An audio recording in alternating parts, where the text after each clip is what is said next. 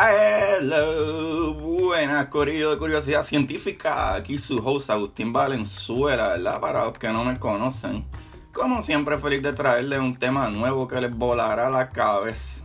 Para eso estoy yo aquí, para volarles la cabeza.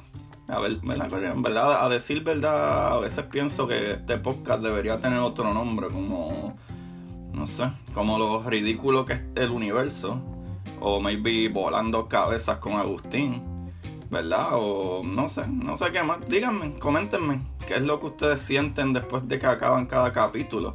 Si me quieren más, si me odian más. Pues, corillo, cada capítulo, ¿verdad? Que trae tantas cosas tan increíbles, que, ¿verdad? Que cómo funciona nuestro universo. Que lo brutal es que, aunque a lo mejor para todos no sea lo más brutal o más interesante, siempre va a haber algo, por lo menos para mí, siempre que, que leo estas cositas, Y, y traigo esta información, siempre hay algo que yo no conocía. Y es súper bueno si puedo, aunque sea, sacarle una gotita de algo, ¿verdad? ¿Verdad? Pero nada, corillo, el tema de hoy, ¿verdad? Ustedes ya sabrán que cada vez que yo hablo de estrellas, ¿verdad? Como nuestro sol o el proceso de una supernova y esas cositas así, a mí me encanta. ¿Y cómo no me va a encantar, corillo? Si para mí, ¿verdad? Yo poniéndolo así, las estrellas son como nuestros antepasados realmente, ¿verdad? Porque todos estamos hechos de polvo de estrella, ¿verdad? Donde salimos primero. Y luego, ¿verdad? Pues la evolución en el agua que también sucedió gracias a qué, corillo. Nuestro sol, ¿verdad? Que es otra estrella y con su luz, ¿verdad? Surge el proceso químico de fotosíntesis, ¿verdad? Pero antes de comenzar el tema de hoy, ¿verdad? Vayan y síganme en Curiosidad Científica Podcast en Instagram. ¿Para qué? Pues para que vean cosas como, ¿verdad? Este dato que le traigo hoy, corillo. Este dato que les voy a traer hoy, que está súper brutal, corillo. Hay un asteroide, ¿verdad? Que se le nombró Psyche dieciséis. Y este asteroide tiene tanto oro, hierro y níquel que si lo traen a la Tierra, ¿verdad? Y se dividiera todo en el planeta, ¿verdad? Se harían millonarios, ¿verdad? O billonarios. Esto está brutal, corillo. Esto está brutal. Esto me vuela la cabeza. Tantas cosas maravillosas en el universo. Pero ahora vamos a lo que vinimos, corillo. Neutron stars, ¿verdad? Estrellas de neutrones. Para comenzar, ¿verdad? Las estrellas de neutrones es el objeto más denso del universo, ¿verdad? Tanto así que solo unas cuantas propiedades cuánticas evitan que se conviertan en hoyos negros, corillo. ¿Qué tú dices? Sí, corillo, sí. Para que tengan idea de lo denso que es, ¿verdad? Los científicos ponen varios ejemplos que a mí me encanta cada vez que ellos hacen eso para que no tengan idea. Como número uno, imagínate, ¿verdad? Un terrón de azúcar, ¿verdad? Un cuadrito de esos de azúcar chiquititos, ¿verdad? Eh, esos cuadritos pequeñitos. Y cuando lo vas a levantar, eso tan pequeño pesa centenares de millones de toneladas. Eso está brutal, corillo. Porque toda esa materia está comprimida en ese espacio súper pequeño. Que, ¿verdad? Este, esto mismo es básicamente lo que sucede al crearse un hoyo negro, ¿verdad? Toda esa materia se, con, se, se compacta ahí, ¿verdad? Con tanta fuerza que colapsa en sí mismo y crea ese hoyo negro. Pues en el caso, ¿verdad? De la de las estrellas de neutrones, eh, es que no fueron hasta ese punto, ¿verdad? No, se salvaron de convertirse en un hoyo negro, ¿verdad? Les falta un poquito más. Otro ejemplo que les puedo decir es que imagínate un dado, ¿verdad? Ese cuadrito, el dado que, que usamos en los juegos. Pues ese dado tuviera el peso de todos los vehículos, entre carros, camiones y todo, ¿verdad? Eso, esos vehículos. Eh... en los Estados Unidos completos. Yo creo que ya es, ¿verdad? Esto no ha ni comenzado y esto está brutal, corillo. Ahora, ¿cómo se forman las estrellas de neutrones? Si se acuerdan del capítulo del Sol, ¿verdad? O mejor aún el de las supernovas, que yo explico todo el proceso de, de un químico hacia el otro, de lo que sigue sucediendo ahí.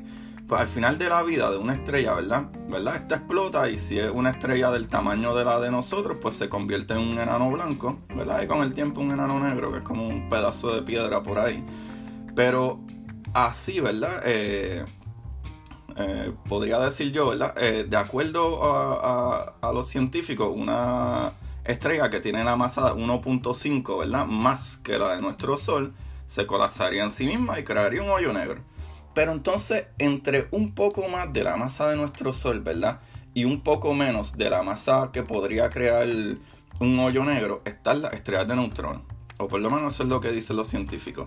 O sea, estas estrellas son ciertas estrellas que se convierten en, en, en eso. So, ahora, ¿cuál es el proceso en particular? Ahí nos vamos a lo cuántico, corillo. Y ya ustedes saben, vayan al capítulo de física cuántica, ¿verdad? O, o, o mecánica cuántica, para que sepan qué es lo que hay. Pero como ya, ¿verdad?, antes expliqué, la estrella, ¿verdad?, que se le agota el combustible y no crea nada más para fusionar, ¿verdad?, al final que lo que queda es básicamente silicón, ¿verdad?, y, y hierro, ¿verdad?, en el centro, ¿verdad? En ese capítulo yo, eh, anterior de la supernova específicamente explico eso, ¿verdad? La fuerza de gravedad en este punto, cuando ya no tienen, eh, ¿verdad?, gas para fusionar, la gravedad le gana a, a, a, a, ¿verdad?, a la materia y comienza a comprimir todos los átomos, que no es más que una sopa de partículas muy caliente. Y como ya no hay, ¿verdad?, combustible, pues eh, que haga función, pues ninguna fuerza contrarresta la gravedad.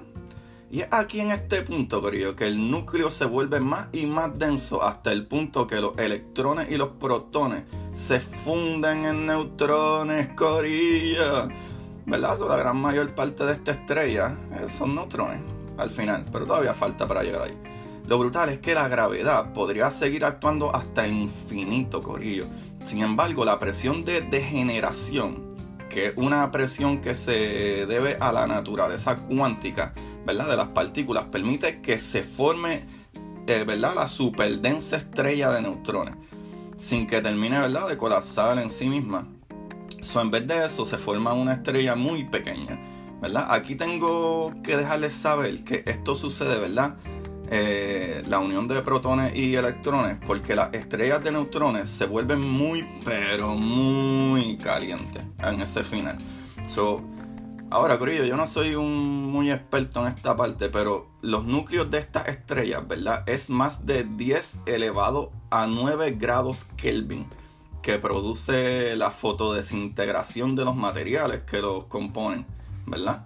Eh, ¿Qué les puedo decir con eso? Grados Kelvin es ridículamente caliente, o sea, es ridículamente caliente.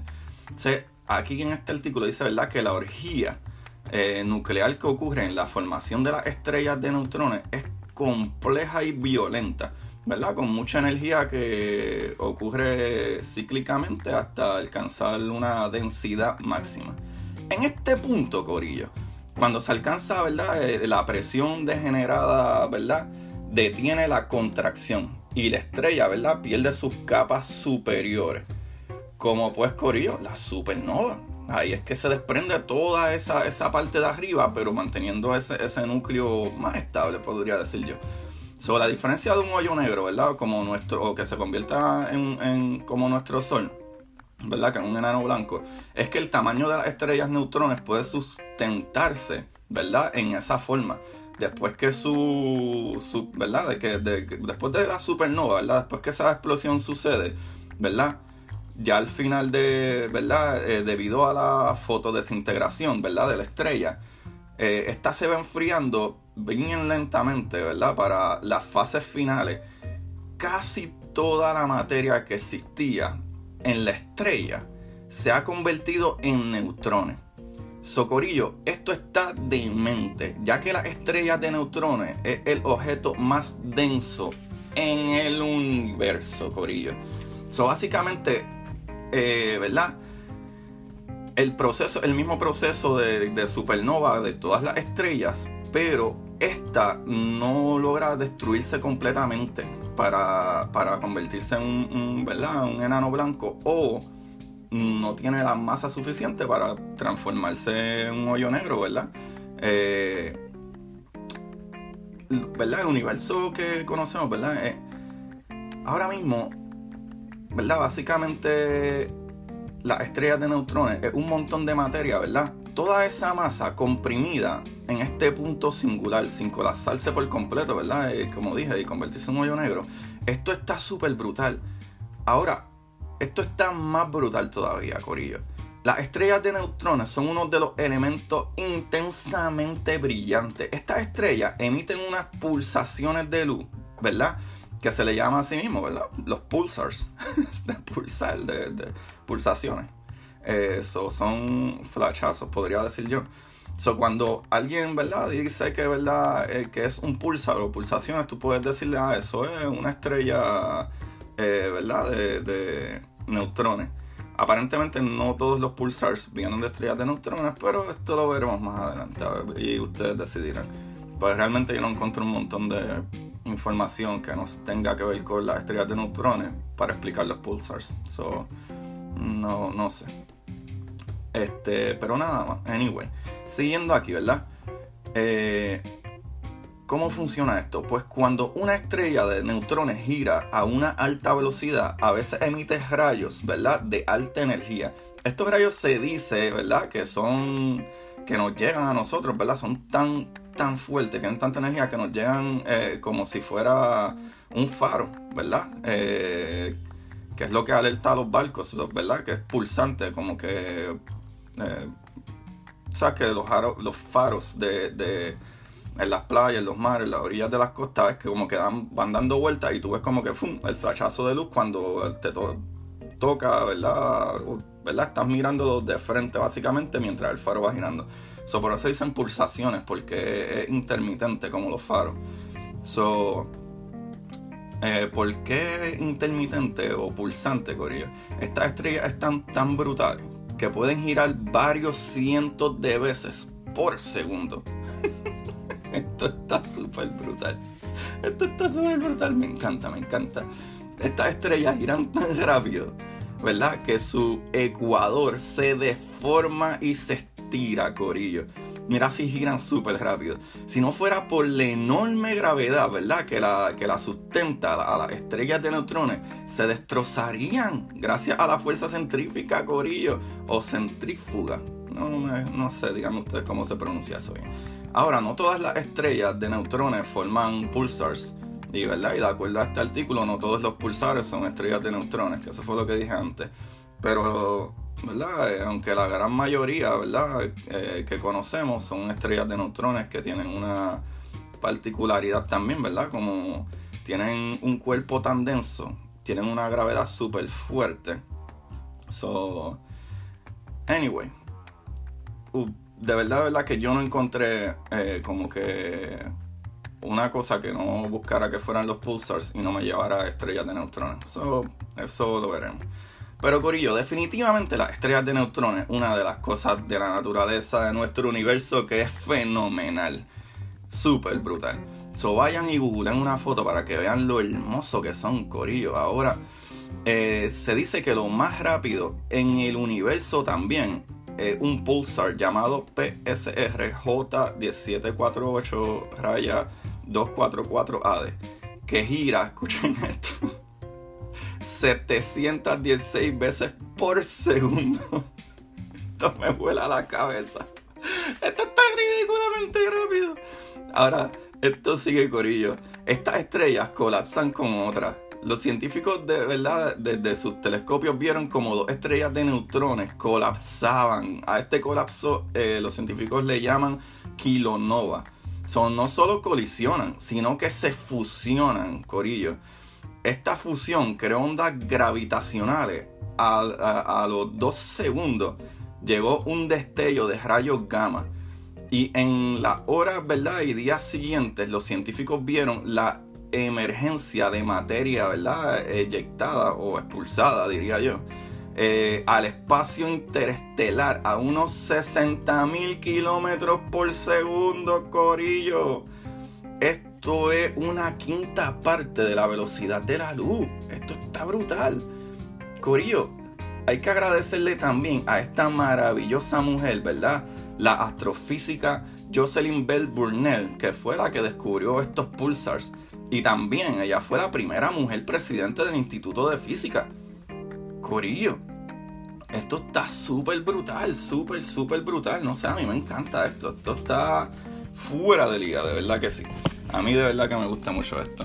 Díganme ustedes que los pulsars y la, eh, las estrellas de neutrones no están súper, súper a fuego. Corillo, les voy a agradecer por todo ese apoyo que me han dado en, en, en toda esta semana. Y como les dije, vamos a seguir para adelante con, con mucho más, mucho más, corillo. So, recuerden seguirme en Curiosidad Científica Podcast.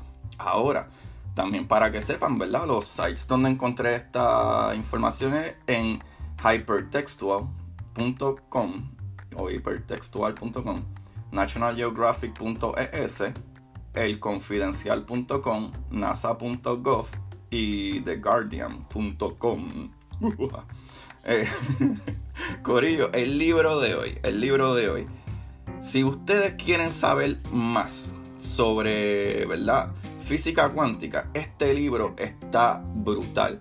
¿Por qué este libro está brutal? Porque este libro, eh, bueno, el libro, el nombre del libro es La puerta de los tres cerrojos. El libro está en español, súper a fuego, de Sonia Fernández Vidal. Ella, ella también es una eh, teórica cuántica, ¿verdad? Una física teórica. Este, y obviamente, pues ella brega con, con, con la física cuántica. Y ella escribió este libro. Este libro es básicamente, yo diría, como una interpretación de... ¿Cómo puedo decir? Lo brutal del libro es que es como si fuera una, una película de fantasía, ¿verdad? Una historia de fantasía.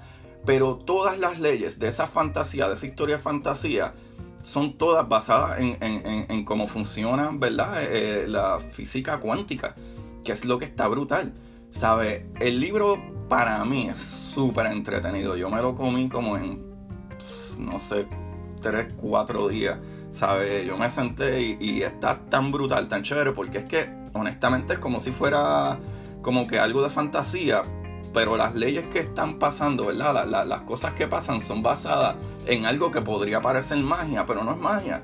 Es como funcionan las cosas en, en, a nivel cuántico, y eso es lo que está súper brutal. A mí me encanta un montón. So, vayan y chequenlo, corillo. La puerta de los tres cerrojos, de Sonia Fernández Vidal. Súper buenísimo. Eh... Nada, corillo, ahora los dejo, ¿verdad?, con esa información eh, ahí. Espero que les haya gustado. Coméntenme, ¿verdad?, y búsquenme en Curiosidad Científica Podcast. Les voy a agradecer un montón, un montón, un montón que compartan estos capítulos a sus amistades, sus familiares, a todo el mundo. Traten de compartir esto, por favor, y se los agradezco un montón. Eh, fuera de ahí, cuídense, que tengan una súper excelente semana. Y saludos a todos ustedes, oyentes, ¿verdad?, que están recibiendo esa onda, ¿verdad?, esa, esa um, radiación sonora de mi parte hacia ustedes. Corillo, siempre busquen la manera de aprender que más les divierta. Bye, bye.